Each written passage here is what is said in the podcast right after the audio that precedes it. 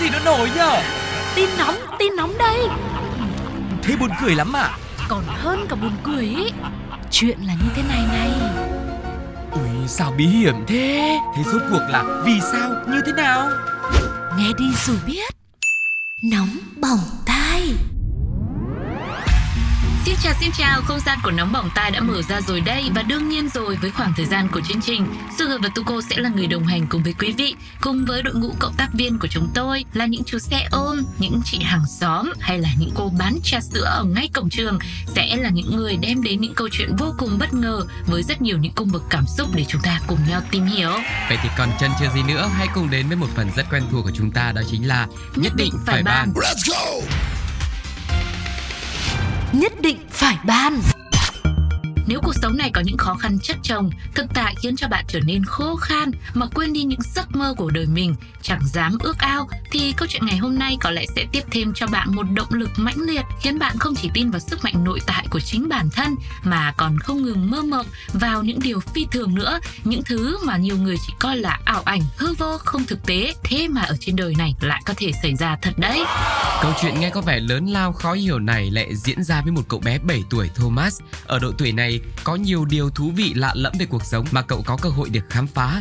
Trong đó cậu bé đặc biệt ấn tượng và đặt một niềm tin rất lớn, đó chính là sự xuất hiện và tồn tại của những nhân vật siêu nhiên bước ra từ thế giới siêu thực. Wow. Cụ thể là vì rất tin, à không, phải nói là hoàn toàn tin tưởng vào nhân vật Superman và thể hiện sự ngưỡng mộ cũng như tình cảm cho nhân vật đặc biệt này bằng cách mặc đồ giống nhân vật Superman. Wow. Ừ, chính bởi điều ấy mà khi cô giáo hỏi tại sao con lại tin tưởng như thế thì cậu bé này bảo rằng Superman là chú của con mà thì cô giáo cũng bật cười và chia sẻ với cậu học trò của mình rằng Superman không có thật. Thế rồi cả hai cô trò đã có một cuộc tranh luận từ lớp học cho đến tận văn phòng của cô giáo. Cô giáo cũng nói thêm, nếu mà Thomas tin như thế thì bây giờ thử gọi Superman đến trường đi xem nào. Và nếu như mà quý vị đang tò mò không biết cậu bé của chúng ta sẽ xử lý ra sao thì rất đơn giản thôi. Cậu ấy đã gọi Superman đến trường thật.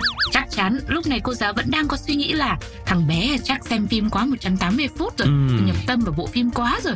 Muốn thay đổi suy nghĩ của cậu ấy thật quá khó cho nên phải cho cậu ấy gọi Superman đến mới được. Đấy, thế là khi mà mẹ của Thomas biết chuyện đã cười nhẹ, Ừm. vừa bưng tách trà, vừa gọi điện, trời lạnh rồi, gọi Superman tới thôi.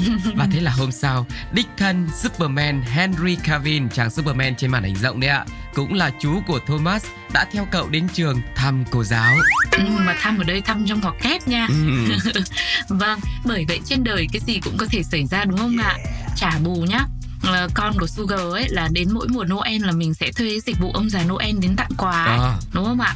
Rất là quen thuộc rồi. Thế đến lúc mà mình cũng bảo là đấy con phải ngoan để ông già Noel mới tặng quà cho con như như là ừm, con mà hư là năm sau là ông không đến nữa đâu. Ờ. Thế nó bảo là ông già Noel làm gì có thật. Ừm. Lúc nãy con đã nhìn thấy chú dán dâu ở dưới sảnh rồi. Ui giời. Đúng, đúng đúng là mất mất hết cả tuổi thơ. Đấy, cái vấn đề ở chỗ là nghiệp vụ của mấy ông già Noel này kém quá. Ừ, nhưng mà ờ, Henry đến trường cũng đâu có mặc đồ Superman đâu đúng không ạ? Nhưng có thể nói rằng là với vai diễn của mình thì anh ấy đã gắn tên tuổi của mình cùng với Superman. Thành ra là khi mà Superman này đến thì có lẽ là không chỉ cô giáo bất ngờ mà tất cả các bạn học sinh khác nữa cũng sẽ càng thêm trầm trồ và cũng Yeah. tin rằng trên đời có rất nhiều điều kỳ diệu và mình cũng có thể trở thành một siêu anh hùng trong chính cuộc sống của mình bất cứ lúc nào. Ừm, và không biết là câu chuyện này cộng đồng mạng đã chia sẻ những gì chúng ta sẽ cùng nghe ngay sau đây nhá. Lỡ khi nào, đó là kế hoạch của cô giáo, để được gặp Superman không ta? Ngầu đét cháu ơi. Bởi vậy, niềm tin của trẻ con là thứ người lớn đừng có khinh thường mà.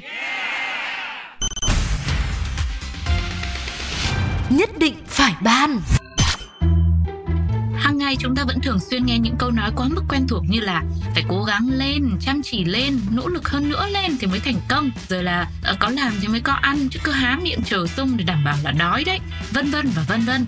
Thế nhưng giờ đây đã xuất hiện một nơi mà chỉ có lười biếng hơn đi, chây ý ra nữa đi, đừng làm gì hết cả, cứ nằm yên đấy thì mới giành được chiến thắng cuối cùng.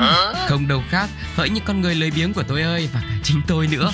Nếu muốn thành công dựa trên sự lười của mình thì đừng bỏ qua cuộc thi công dân dân lười biếng nhất được tổ chức thường niên nhằm tìm kiếm những người có khả năng nằm yên một chỗ lâu nhất diễn ra tại làng nghỉ dưỡng Bransna ở phía bắc Montenegro, quốc gia Đông Nam Âu.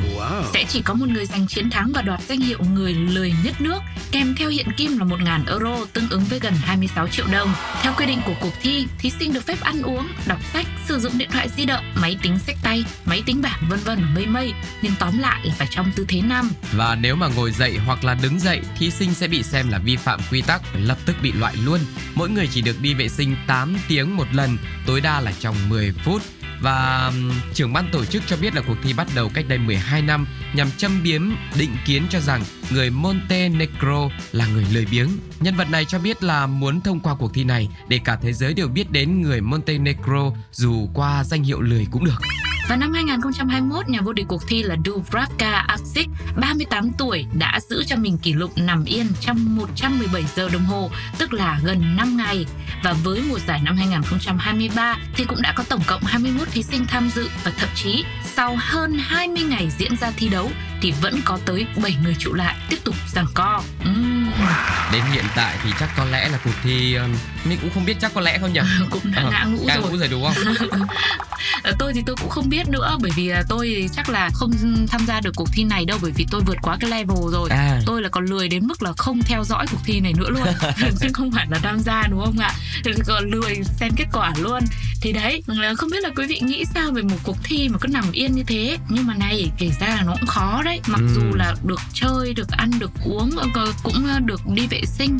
Đi vệ sinh thì cũng hơi khắt khe một chút nhưng mà tóm lại là cũng được giải quyết những nhu cầu cá nhân. Nhưng mà một người bình thường mà cứ nằm yên ở trên giường như thế 5 ngày 10 ngày rồi 20 ngày rồi cũng là quá là kinh khủng đấy Kinh khủng nhưng mà nhiều khi cả đời người ta tham gia có một lần nhưng người ta cũng cố gắng. à Nhưng mà thực ra là chỉ có những người lười mà lười theo kiểu là hay nằm ấy Ừ. thì mới có cái thói quen đấy thôi chứ nếu mà không quen nằm ấy cũng ngứa tay ngứa chân lắm Vâng. là cũng phải đứng dậy liền là cũng vi phạm quy chế là cũng thua liền ừ. nhưng mà tu cô lại thắc mắc một cái điều như này nữa này là rất nhiều những cuộc thi ví dụ như thi âm nhạc thi tài năng đi thì bước ra sau cuộc thi ấy thì xem như là cuộc thi là một bệ phóng để người ta phát triển tài năng Ừ. thế không biết là sau cuộc thi này thì cái người đăng quang thì sẽ phát triển sự nghiệp như nào đây Ừ, tôi cũng lười theo dõi cái hành trình sao đăng quang của À, họ à? lắm vâng thì biết đâu là họ cũng không phải như tu cô nói ví dụ họ tham gia năm nay rồi họ tham gia năm sau nữa họ sẽ có cái mục tiêu là họ sẽ vượt kỷ lục của năm trước chẳng hạn à đúng không ạ cả đời cứ đi thi nằm thế thôi thì cũng là một cái hướng đi đặc biệt đấy Vâng, thì cái gì mình giỏi thì mình làm cái đấy chứ. Với cả kể ra về sau biết đâu nó sẽ có những cái cuộc thi khác nữa. Dụ không phải người nằm nhiều nhất thì ờ, người ngủ nhanh nhất hay là người gì đấy. Thì mình sẽ phát triển cái kỹ năng của mình đi. Ừ.